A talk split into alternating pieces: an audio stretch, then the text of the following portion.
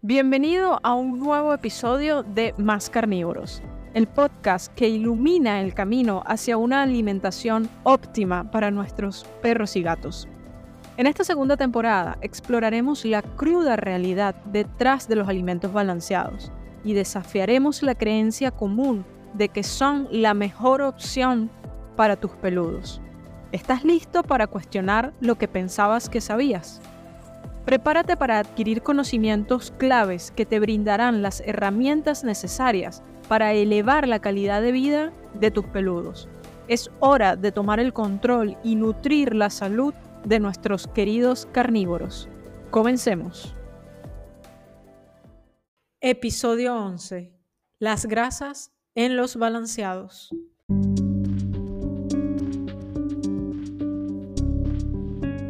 Si escuchaste la primera temporada, ya conoces la importancia que tienen las grasas para el organismo debido a que algunos ácidos grasos son esenciales. También sabes que son la mejor fuente de energía. Sabes que el omega 3 es uno de los ácidos grasos esenciales del cual dependen muchos procesos metabólicos, entre los que destacan el control de la inflamación y la función metabólica. Aprendiste que las grasas buenas son necesarias para el sistema inmune, las hormonas y el crecimiento. El DHA y el colesterol son necesarias para la salud del cerebro. Durante la primera temporada te prometí que hablaríamos, llegado su momento, de cuáles eran las grasas que debíamos evitar, porque ya sabes que al igual que las proteínas, no todas las grasas son iguales. Ha llegado el momento de hablar de esto. Hablemos de las grasas trans o hidrogenadas. La OMS las define como ácidos grasos insaturados que contienen uno o varios enlaces dobles aislados en una configuración trans. En otras palabras, son ácidos grasos insaturados Recuerda que son aquellos que se podían doblar una o varias veces y se forman por procesos industriales al convertir aceites vegetales, principalmente provenientes de semillas, en grasas sólidas mediante un proceso llamado hidrogenación, en el cual cambian de lugar ciertos átomos. Es así cómo se forma la margarina. Lo que en su momento se promocionó como la panacea para la salud, misma historia del tabaco, ahora se sabe que no es precisamente lo mejor. Lo que ocurrió fue que alrededor de 1940, las grasas trans comenzaron a sustituir a las grasas saturadas de origen animal, debido a que las trans no contienen colesterol, son más estables a temperatura ambiente, no se oxidan tan fácilmente y son más baratas. Sin embargo, lo que resultó ser un gran descubrimiento para la industria no está resultando ser algo bueno para la salud del consumidor, humano o animal. El consumo de grasas trans está asociado a inflamación crónica, problemas cardíacos, diabetes, infartos, síndrome metabólico, entre otros muchos problemas médicos.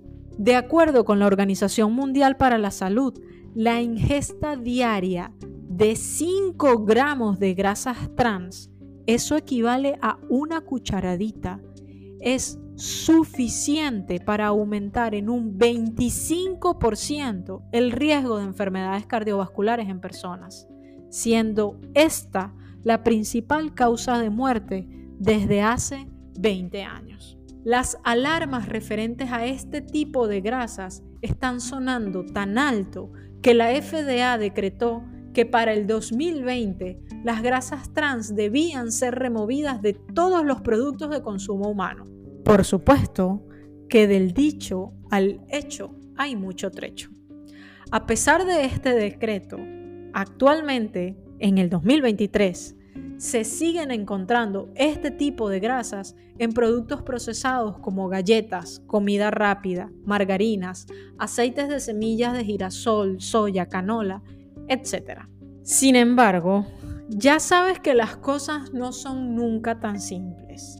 Y es que, si bien las grasas trans no las queremos nunca en la comida de nuestros peludos, también debemos estar atentos a la calidad de la grasa animal que se añada, porque no hay nada peor que una grasa oxidada. Para comprender esto un poco mejor, conozcamos lo que son las grasas rancias o grasas oxidadas. El proceso de oxidación, explicado de forma muy simple, es la degradación de un objeto o sustancia al ser expuesta al oxígeno. Por ejemplo, el hierro, cuando es expuesto al aire por un periodo de tiempo, se oxida. Esto mismo ocurre con muchas sustancias, incluyendo componentes de la comida, en este caso, las grasas. Cuando las grasas poliinsaturadas, las que se doblan varias veces, son expuestas al oxígeno, se comienzan a oxidar y a volverse rancias, lo que finalmente crea los famosos radicales libres. Si bien la formación de radicales libres es un proceso que ocurre naturalmente dentro del organismo y es la razón por la cual envejecemos, el problema está cuando aceleramos este proceso exponiendo a las células a sustancias dañinas que potencian la formación de estos radicales y que el cuerpo no puede contrarrestar. Esto se conoce como estrés oxidativo. En otras palabras, cuando la producción de radicales libres es mayor a la capacidad del cuerpo para contrarrestarlos con antioxidantes naturales, se produce un daño en las células del organismo. Te podrás imaginar que el estrés oxidativo causa daños crónicos que queremos evitar, tales como cáncer, problemas inmunológicos, daño renal, daño hepático, problemas cardiovasculares, entre muchísimos otros. Quiero explicarte de una manera bastante sencilla lo que ocurre en el organismo para que así sepas lo que buscamos evitar. Las paredes de las células están compuestas por lipoproteínas, que son una combinación de ácidos grasos. La constitución de estas paredes dependerá del tipo de grasas consumidas en la dieta, sean saturadas, monoinsaturadas, poliinsaturadas. Si la dieta es rica en grasas saturadas, llámese grasa animal, y ácidos grasos omega 3 frescos, que son poliinsaturados con capacidad antiinflamatoria, las células de los peludos serán más estables y menos propensas a inflamarse u oxidarse. Esto es lo que queremos. Por el contrario, si la dieta es rica en grasas rancias y ácidos grasos omega 6, que son poliinsaturados y que en exceso generan inflamación, se promueve la inestabilidad de las paredes y con ello el daño oxidativo. Esto no lo queremos. Cuando en uno de los episodios de la primera temporada hablamos de las necesidades nutricionales y mencionamos a los ácidos grasos omega 6, hablamos de que son esenciales. El problema es que su exceso y las pocas cantidades de omega 3 consumidas desequilibran la ecuación y comprometen la salud.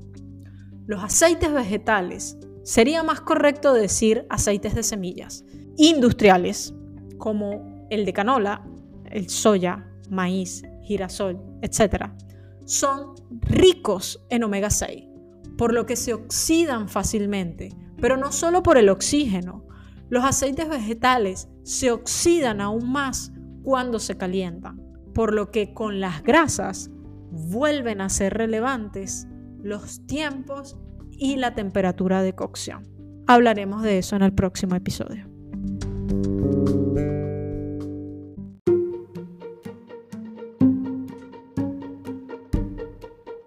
Gracias por acompañarme en este episodio de Más Carnívoros. Espero que lo hayas disfrutado y por sobre todo te fuese de utilidad. Recuerda que cada decisión que tomes respecto a la alimentación de tu peludo puede marcar la diferencia en su bienestar y calidad de vida. Tú tienes el poder de brindarle lo mejor. Si te ha gustado este episodio, no olvides suscribirte al podcast para no perderte futuros capítulos. También te animo a compartir este podcast con otros cuidadores que puedan beneficiarse de estos conocimientos. Si tienes alguna pregunta o comentario, no dudes en contactarme. Estoy aquí para ayudarte a mejorar la alimentación de tu perro o gato. Gracias nuevamente por tu apoyo y nos vemos en el próximo episodio de Más Carnívoros.